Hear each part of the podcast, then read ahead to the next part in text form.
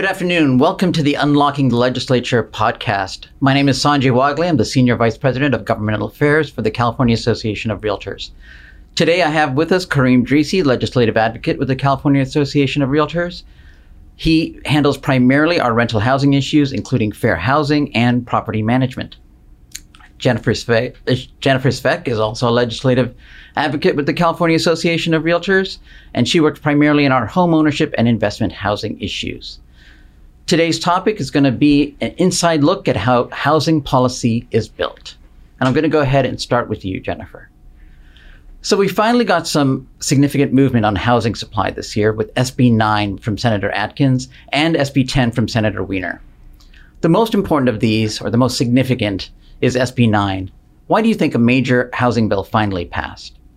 I think the reason that the uh, housing bill this year passed of SB 9, SB 10, and the package that also included SB 8 was because there's a significant coalition surrounding the effort this time uh, that was broader ranging than even in past years. I think the importance of this measure was it tried to address all of the concerns brought up by local government. It tried to bring uh, closure to the equity arguments, which CAR was um, unabashedly. Advocating for this year to assure that we didn't create gentrification in neighborhoods and that we were returning private property uh, property rights to property owners. Um, the the coalition that that emerged was both that of developers, ed, ed, uh, equity advocates, the realtors, um, and a variety of others that normally don't always align in their interests. Uh, the the opposition to the measure this year uh, remain local governments and NIMBYs uh, those that, that don't want to change see change in their community that don't want to allow their neighbors to have an alteration in the way that they operate uh, their particular parcel to their needs. I think what's really important in the way that we we changed sb 9 this year was that it was limited from what we had in previous years. So last year sb 1120 which was its predecessor would have allowed a total of 10 units to be placed on a parcel where where one or three would have been permitted previously under an existing law um, I think that most people don't know that existing law in the state of California is a three unit standard statewide, which is vastly different than what everybody hears when they hear that we've ended single family zoning.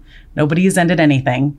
Um, in 2015, we created more uh, opportunities for granny flats or second units. Uh, those have been renamed and repackaged into being accessory dwelling units. So now we have the opportunity to have a separate accessory dwelling unit and an internal junior accessory dwelling unit in a single family home under existing land use zoning. SB 9 simply changes that to say that a private property owner can split their lot into two and have a maximum of two units per parcel. So you could have your single family home with a junior ADU incorporated, and you could have uh, the opportunity to split your lot and create a second home with a junior ADU inside. And I think that's really important for individuals seeking uh, to increase their wealth and equity because they can get a new construction loan, which is far easier to obtain than even an ADU loan in this day and age. And Jennifer, why do you think the coalition came together this year, this broader coalition that you described? Senator Atkins made extreme efforts to resolve the concerns of those parties that opposed her bill last year. Uh, CAR had a, a, difference of opinion with respect with respect to uh, bridging the wealth gap, and we realized that we needed to create more ownership opportunities. So we advanced. Uh, amendments this year to require a three-year owner occupancy requirement in order to get access to the uh, lot split provisions provided in SB 9 that made a vast difference in who's using the opportunity for the lot split. Under the previous versions, you would have allowed a developer to come in and gentrify a neighborhood by tearing down units and splitting the parcels. The, the big difference is now that it has to be the individual that's living within the community and going to remain within the community that has the opportunity to split the lot. I think that made a big difference to being able to get the votes on the assembly floor. Uh, without that amendment, I don't know that we would have been able to get there. Senator Atkins also made a significant number of amendments before she took ours. Uh, she assures that um, there's a minimum square footage on your lot size and that there's also a percentage requirement. So your lot has to be split 60 40, and you have to have a minimum square footage of 1,200 square feet for that second lot. In addition to that, she makes sure to say that it is a two unit ma- uh, maximum that you have per lot, which is far different than last year. Last year, it was a five unit maximum. Um, this year, she says that you cannot stack the ADU law on top of the existing law or the law that they're creating under SB 9. What they're saying is specifically that you can either have a duplex or you can have a single family home with an ADU uh, external or you can have an ADU internal, but you can't have all of those things. Uh, the max is two units for each parcel, and that's a that's a huge change uh, in the way that she moved forward. And that that amendment was was significant for us as well, but but really for us it was the owner occupancy provision for the lot split because we're really interested in creating those ownership opportunities for your mom, your dad, your brother, your sister in order to keep them close so that they don't necessarily have to leave the state of California in order to realize their dream of home ownership and that you'll have a way to help them if you have a lot big enough. And I and I think you've touched on a lot of this, but what do you think the biggest misconceptions are about SB 9? The biggest misconception about SB9 is that it ends single family zoning and then it allows apartments to be built in residential neighborhoods.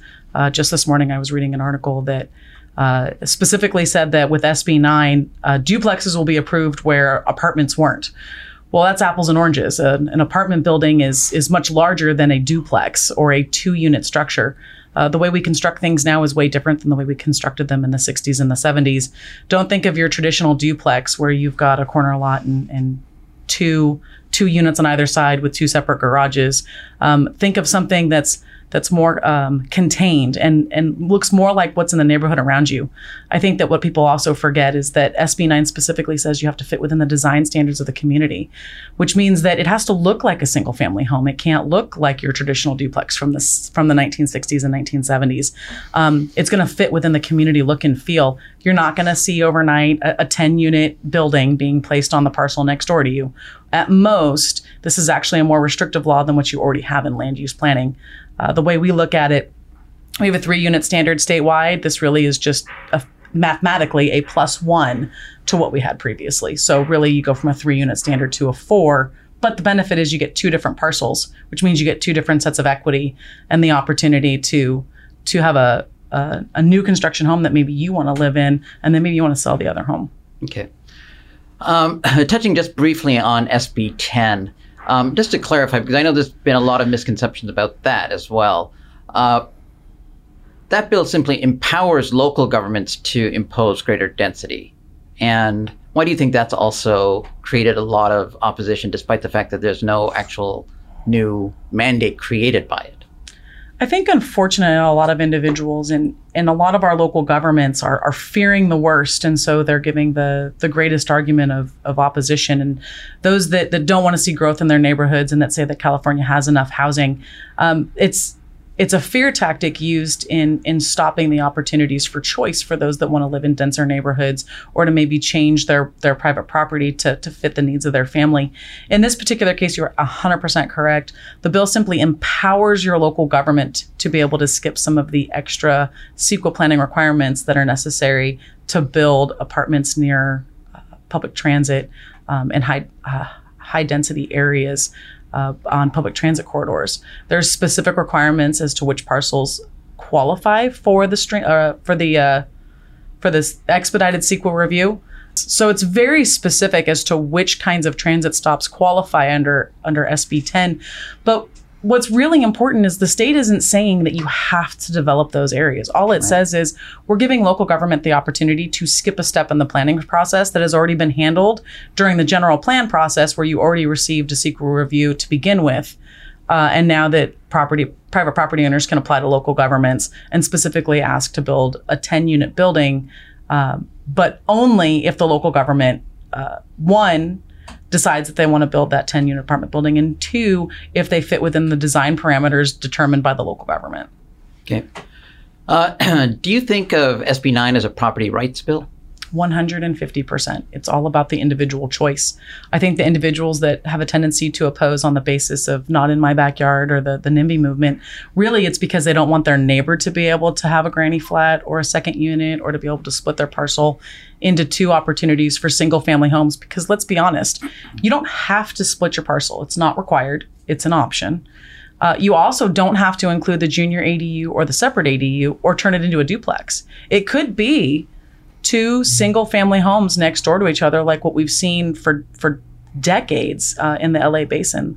I grew up in a neighborhood where uh, you had a lot of flag lots and you had four to four to five units on the same driveway. Um, essentially we're looking at that that same kind of conceptual piece.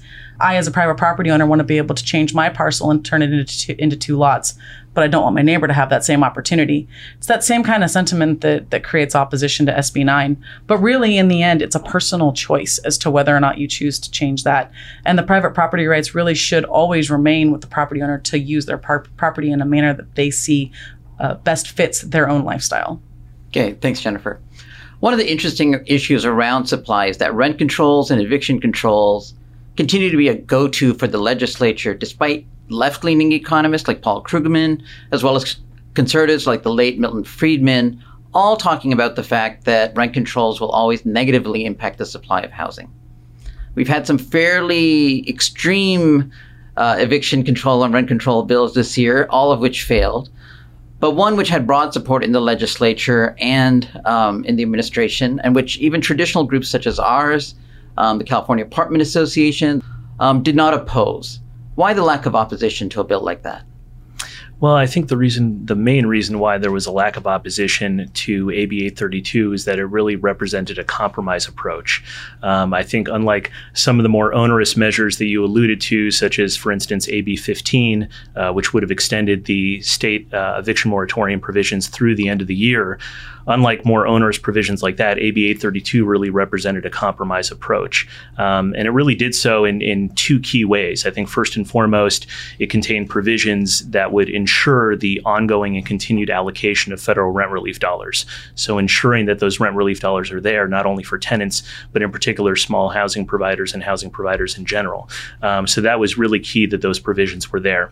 Uh, additionally, AB 32 also represented a compromise approach because it ensures that the state eviction moratorium provisions that are currently in place in existing law expire on September 30th of 2021. So I believe next week. Once we once those provisions expire, uh, we go into a transitional period where beginning October 1st uh, of 2021 and extending through March of 2022, we'll have a transitional period that will include a modified eviction procedure uh, where it'll provide an opportunity for not only tenants but also housing providers to take advantage advantage of uh, federal rental assistance prior to effectuating an eviction. Um, and so many groups, such as the California Apartment Association and other industry groups, uh, saw that as a, as a compromise approach instead of, like I mentioned, AB 15 extending the state eviction moratorium provisions through the end of the year. Instead, we're going to have them expire on September 30th. We're going to enter into a transitional period from October 1 through March of 2022. And then hopefully after that period, get back to some semblance of normalcy. And so I think uh, for those reasons, the federal rent relief dollars, ongoing allocation of those dollars, as well as uh, ensuring that the uh, state eviction moratorium provisions expire in a timely fashion on September 30th, I think those were the reasons why, the two key reasons why many groups such as CAR, as well as the California Apartment Association and others, uh, felt it necessary to be neutral on the measure as opposed to being in opposition. There's some housing providers, though, that have still been feeling strain under the system, particularly those who whose tenants might earn above the 80% area median income and therefore are excluded from a lot of the federal programs. Do you think the legislature sort of understands the needs or concerns of these small, especially the smaller housing providers? I think some do. I think there are some legislators who really do. I think, um, you know, ultimately, I think in terms of the legislature and the members that are in the legislature, I would really divide it into three groups. I think there are many legislators uh, who do uh, understand the plight of small housing providers uh, and are willing to stand and vote uh, with those small housing providers in order to ensure uh, that onerous standards are not placed on them and that they receive the relief that they deserve. I think the second group uh, of legislators may empathize empathize with the plight of small housing providers, but they're also receiving counter narratives from other constituencies. And so, while they may empathize to a certain extent with small housing providers, um, they don't necessarily uh, vote their way. And then I think there's a third group that a third group of legislators that really has areas of expertise in issues other than housing, and they require ongoing education. And I think you know one of the things that we're seeing in the legislature uh, is that they're seeking to address the symptoms of the housing crisis. They're not necessarily uh, seeking to address the root cause, which, as we all know, the main root cause is the lack of supply. And so we need to build more. We need to facilitate that building. We need, to make it easier to build. And so there are legislators in that first group that I mentioned that not only empathize with small housing providers, but understand that the root cause of this housing crisis that we're in is the lack of supply. You mentioned that the eviction moratorium will be ending at the end of this month. What what kinds of things could happen that could potentially uh, extend that moratorium? Sure. Uh, well, I think there's there are several possibilities. I think there it's sort of a two part question, right? So I think not only are there possibilities, but then you have to discuss the likelihood of those possibilities. Uh, so certainly there could be, uh, you know, the governor could issue an executive order uh, somehow, uh, you know, extending uh, the eviction moratorium provisions. There could also be a special session of the legislature that the governor calls, where you know he makes the topic housing, and they somehow, you know, process a bill that extends uh, those state eviction moratorium provisions. But I think the likelihood of both of those is actually extremely unlikely. Um, I think what we may see in lieu of, of those two possibilities next year is the transitional period that I mentioned that begins October 1st of 2021 and goes through March of 2022 that includes that modified eviction procedure that provides an opportunity, a time period for both tenants and housing providers to apply for rental assistance before effectuating an eviction. I think we will see a proposal that ultimately seeks to extend and possibly even expand uh, those provisions beyond March of 2022, perhaps into the summer, perhaps even beyond. So I think we will see a proposal regarding that. With respect to executive orders and special sessions, certainly possible, but I think unlikely. Okay, uh, Jennifer, what are some of the conversations among uh, stakeholder groups regarding housing supply bills going forward? Well, I think we have to remember that SB 9 is probably the first bill that we've seen for market rate housing uh, in certainly in my my 20 year career.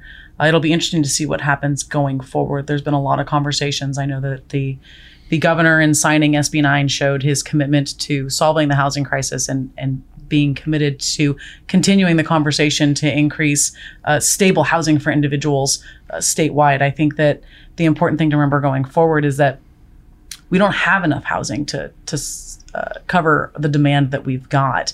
Uh, the affordable housing advocates continue to see a deficiency of 3 million homes, but we have to remember that when you conclude that with the market rate homes, we're looking at a deficiency in excess of 3.5 million homes. And so just the deed restricted affordable housing is is not the supply that we need to to obtain, uh, we have to remember we can't buy our way out of this crisis. We're going to have to find some policies to streamline construction and and um, reuse of existing parcels, like what SB 9 did.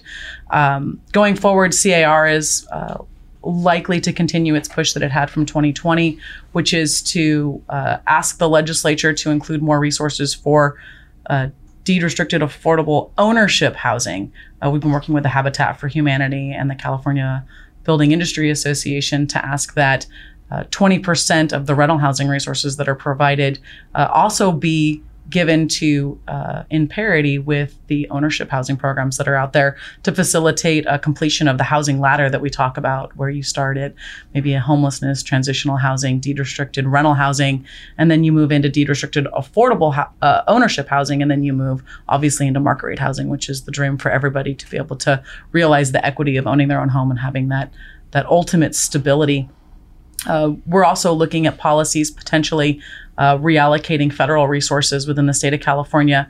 Uh, the federal government has has passed many uh, many bills over the last uh, two years with, with, with related to the pandemic to increase um, opportunities to create stable housing.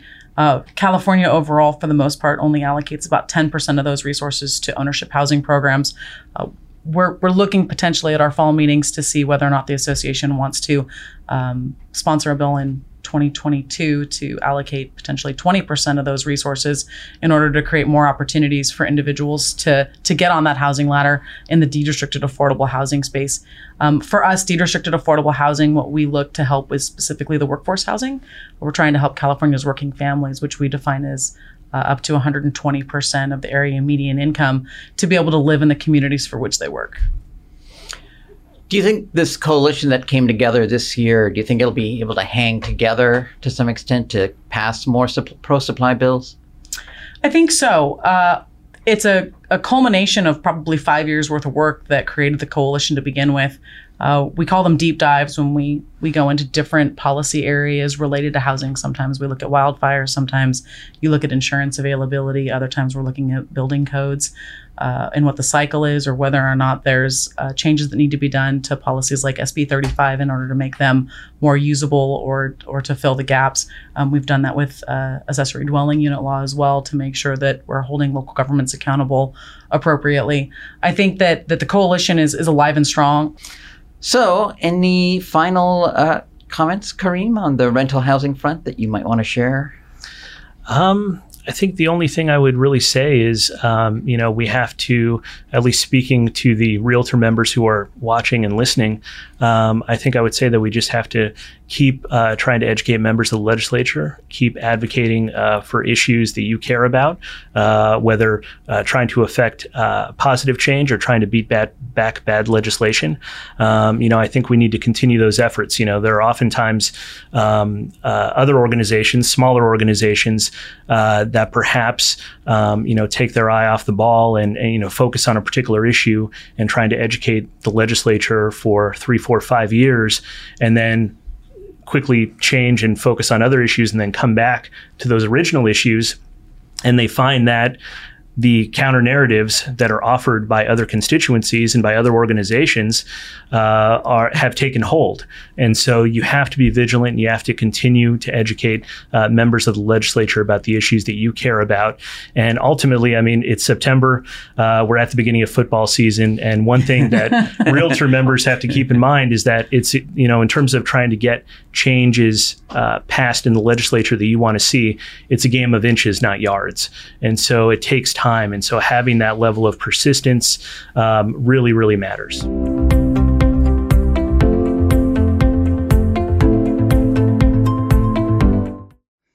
Disclaimer The purpose of this podcast, brought to you by the California Association of Realtors, CAR, is to provide general and educational information and opinions from a wide range of perspectives regarding politics, voting, elections, legislative issues, and more.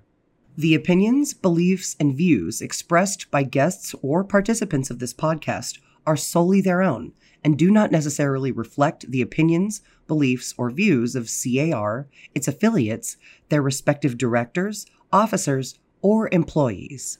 Reference to any individual or entity does not constitute an endorsement, recommendation, or any other position or opinion regarding that entity or individual by CAR. This podcast does not constitute professional advice or services of any kind. This podcast is available for private, non commercial use only. You may not edit, modify, or redistribute this podcast.